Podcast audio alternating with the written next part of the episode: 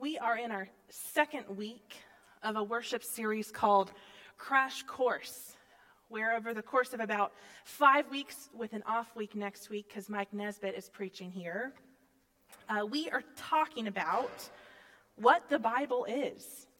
Uh, if you are available on Wednesday nights, I would love for you to join us in Chapel Hall as we read the book with the question as the title what is the Bible? Um, I would love for you to join us, the Rob Bell book, or if you'd like to read along at home, I have a couple extra books here in the front if you'd like to take one with you um, and read along with us. But part of the reason that I, I wanted to uh, both teach and preach on the Bible was because it's 66 books all in one place. And if you're anything like me, that's kind of intimidating because within those books are chapters, and within those chapters are verses, and within those verses are stories, some told once, some told multiple times. And I think for so long and for so many of us, we were taught more about the Bible as a game of trivial pursuit, where if we didn't know everything there was to know, we couldn't understand it. I think the Bible is more than that. I think it's approachable. I think it's a beautiful telling of the love of God. But if you're looking at it as you only really know the stories of Jesus, and even some of those are kind of shaky, you might have a fear of the Bible. Without knowing all there is to know about it, maybe you don't feel worthy to open it and I don't believe that that's what is intended through Scripture.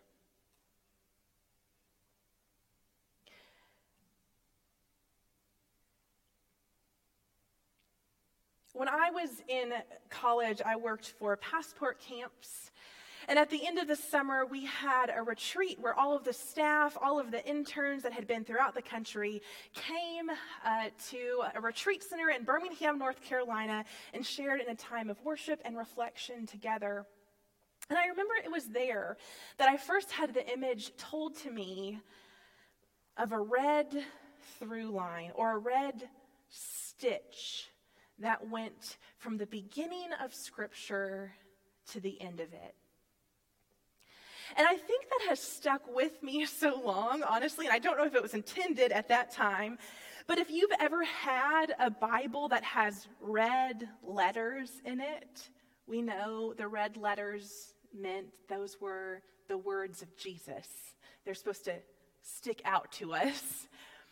And so I don't know if it's the color that has made this, you know, stick with me for so long, but from Jesus as Christians, we can trace a stitch going forward through the epistles, but also as Christians, we can find a red stitch of grace that goes back through the stories of the Old Testament as well.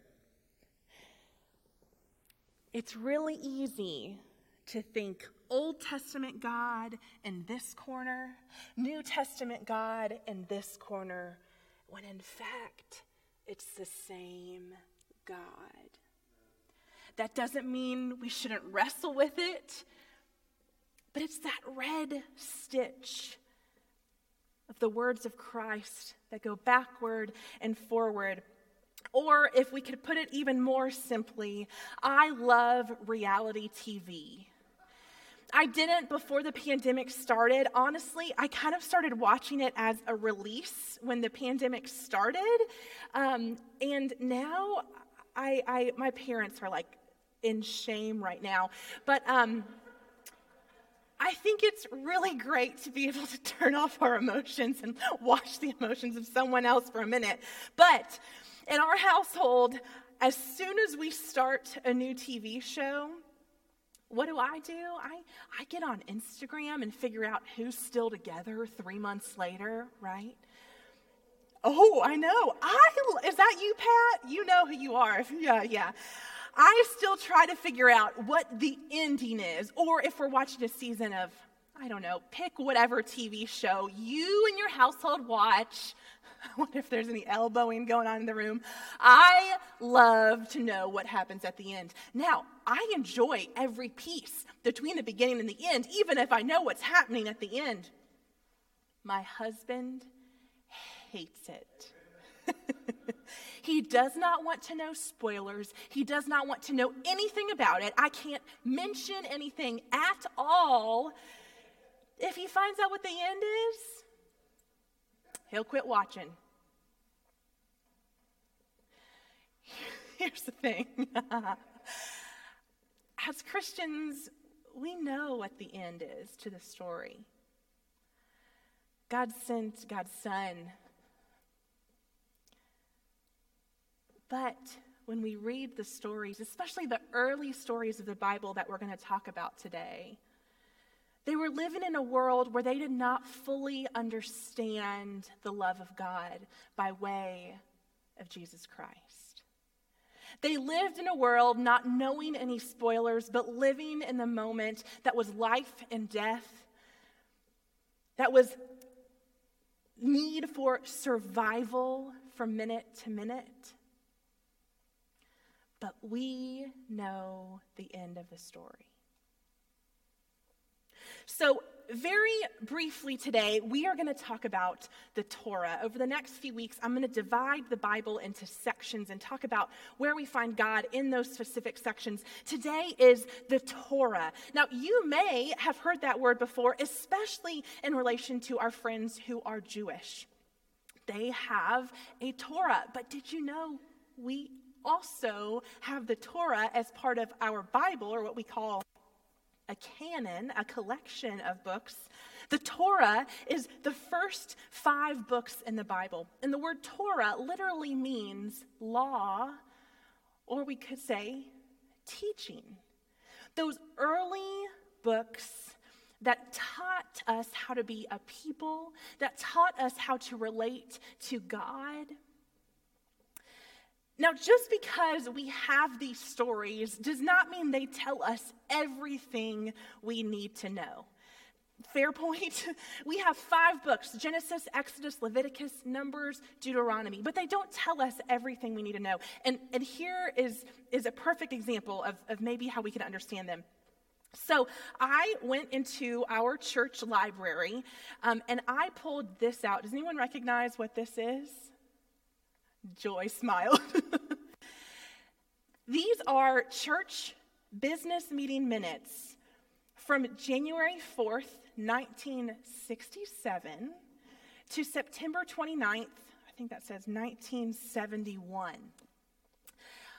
These detail the business sessions that Ridgewood had back in the 60s and early 70s.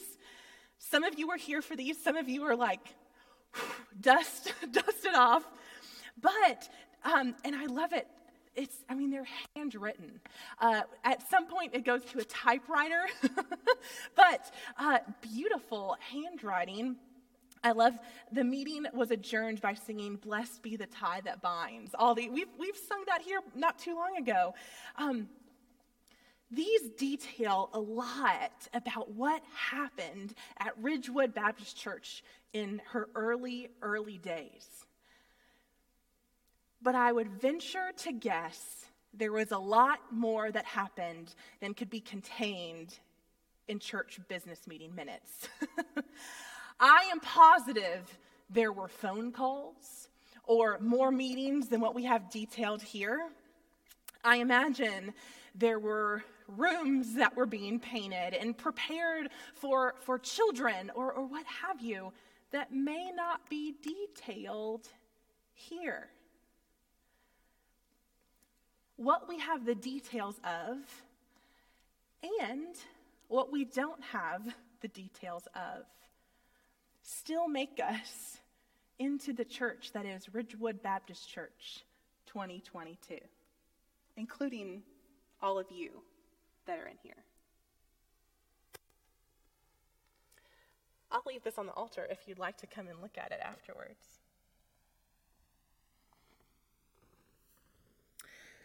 This is what we call oral tradition. It took a long time for our scriptures to be written down. It probably took a long time for Ridgewood to come to a place where we're actually producing business meeting minutes. Similarly, it took a long time for our scriptures to be written down. We call it an oral tradition. Think about uh, when you were young, if you had a grandparent who would sit you on their knee and tell you about when they were a kid. There's nowhere that that story might be written down. But oral tradition means that the early stories of our faith were passed down by word of mouth, not by book. And something I think is, is fun to think about if we were to start a telephone game, I really thought about doing this right when I started the children's moment and see where it would get to. If I started with Tracy and I said something to Tracy and we went telephone all the way through the sanctuary and came back over to Chris Sanders, I guarantee, well, maybe you all are all very good listeners, but I guarantee if there was music and dog barking and anything going on, we might have missed a word or two.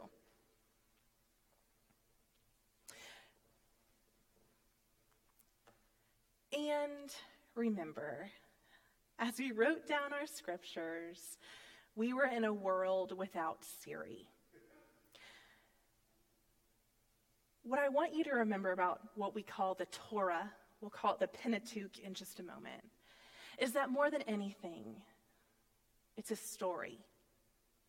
It's a story of God, of how God made the world and made people as the people at that time understood themselves and God.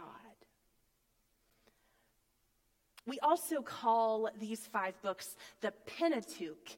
If you, if you notice that uh, penta, like pentagon, has five sides, this is the Torah, the five books Genesis, Exodus, Leviticus, Numbers, Deuteronomy. And each book had a specific task to um, allow these people to develop. So, first is the book of Genesis. That book, if you read it through the lens of the productivity of God and people, read Genesis through the lens of productivity.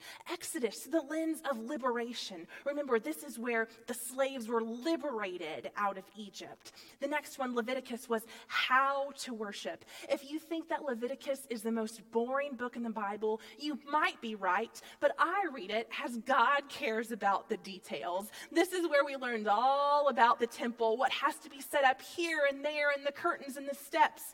Um, if you don't think God's a perfectionist, read Leviticus. And then Numbers and Deuteronomy. Numbers talked, about, talked to these people about how to enter the land. So remember, they were taken out of Egypt. Um, they lost the land because they were not faithful to the covenant. And then God tells them how to enter the land. And then Deuteronomy, how to hold the land. So this whole five books takes us from the very point where God created to the very point where they are settled into a land think about all of that development as a people. That last book, Deuteronomy, is what Pat read from today. Literally, the word Deuteronomy is Hebrew for words, and it's intended for teaching. This is where uh, we have we pull the um, love God and love people that repetitive phrase that these people used. Remember, though, this is a story. Remember, it's a story about who you are and whose you are. But it's a story to remind us, to take us back, to say, remember when Remember when you were slaves in Egypt. Remember when you didn't know how to worship God. Remember when you didn't have one God, but you had multiple gods. Because remember, Scripture is a holy text, but we also treat it as a historical text that we believe tells us a lot about what was going on in the culture and the place and the time. So remember when.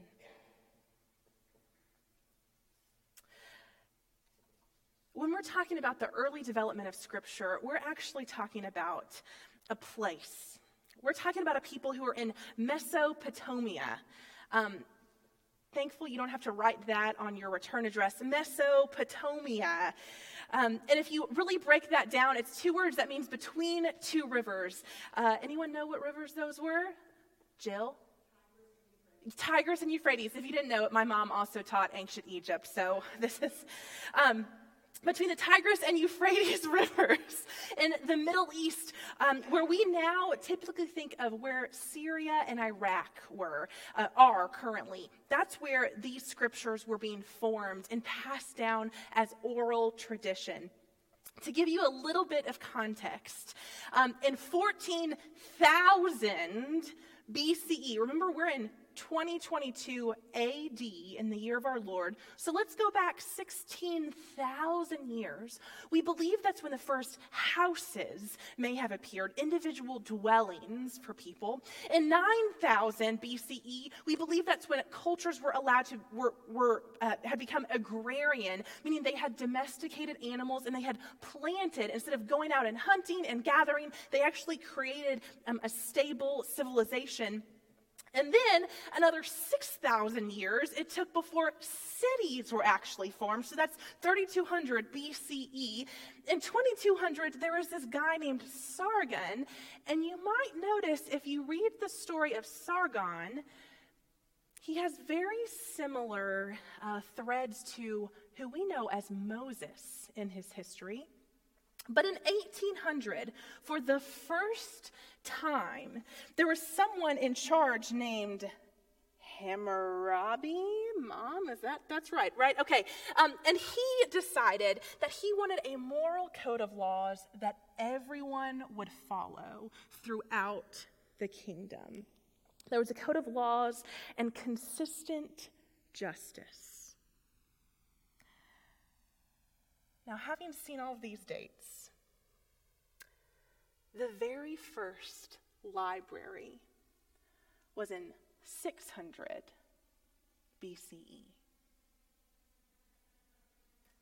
So, those stories that we identify as Genesis, Exodus, Leviticus, Numbers, and Deuteronomy were passed down somewhere between 14,000 BCE and approximately 600 years before the birth of Christ.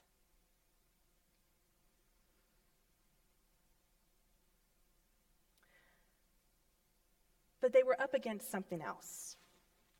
Not just human error or lost scrolls or flooding or drought or fire that could have destroyed manuscripts.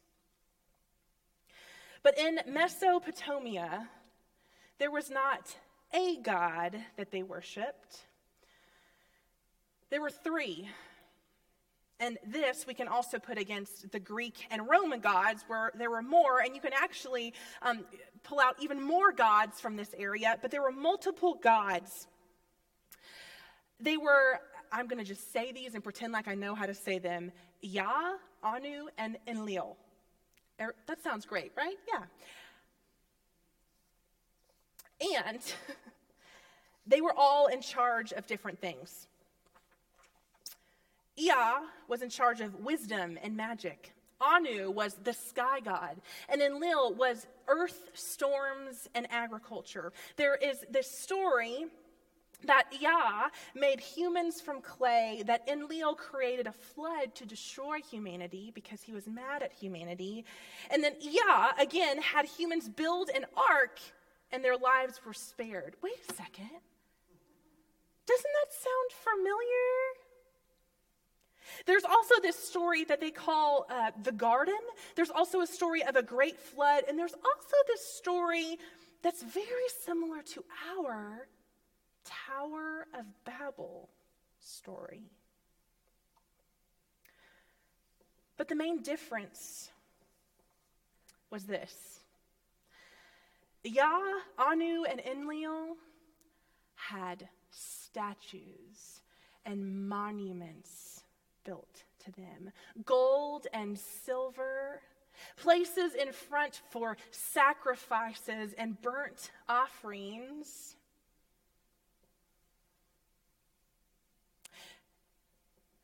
Ira Spar, who is of the Metropolitan Museum of Art, who studies uh, these specific statues in art, says this about the deities of old.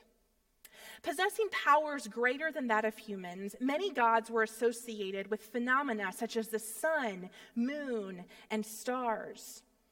Some with forces of nature as winds and fresh ocean and waters, others still with real animals, and some imagined creatures such as fire spitting dragons. As supreme figures, the gods were transcendent and awesome, but unlike most modern conceptions of the divine, they were distant, feared and admired rather than loved. The great gods were revered and praised as masters. They could display kindness, but were also fickle at times, and explained, as explained in mythology, they were poor decision makers which explains why humans suffer such hardships in life.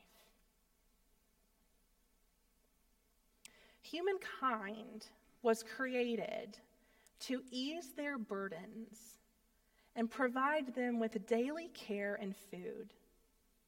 Humans thus served the gods.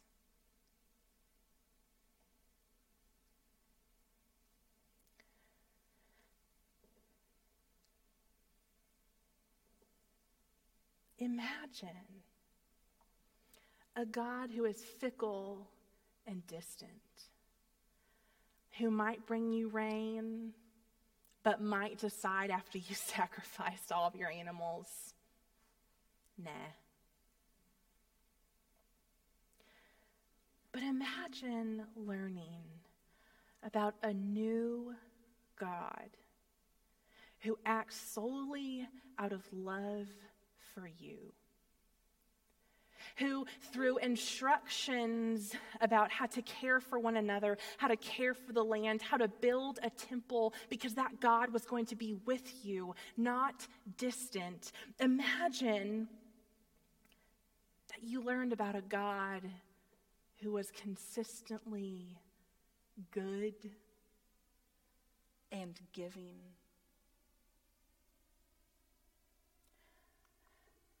Remember your story. Remember who you are and remember whose you are. There's a song we sang earlier in Stu. It fits so perfectly. This phrase over and over you are good, good.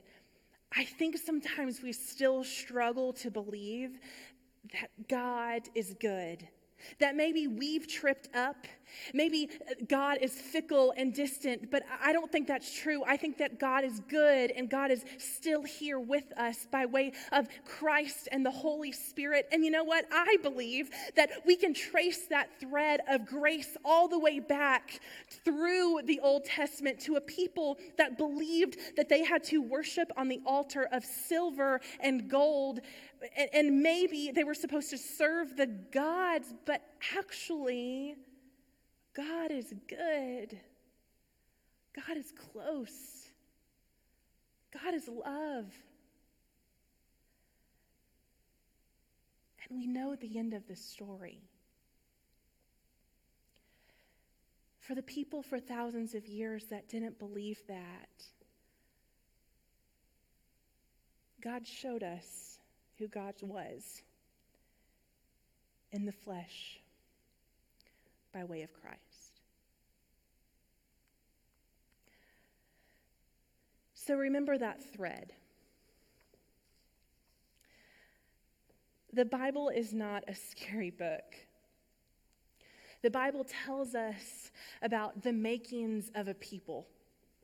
It tells us about our first understandings of the divine as good and intentional and with us.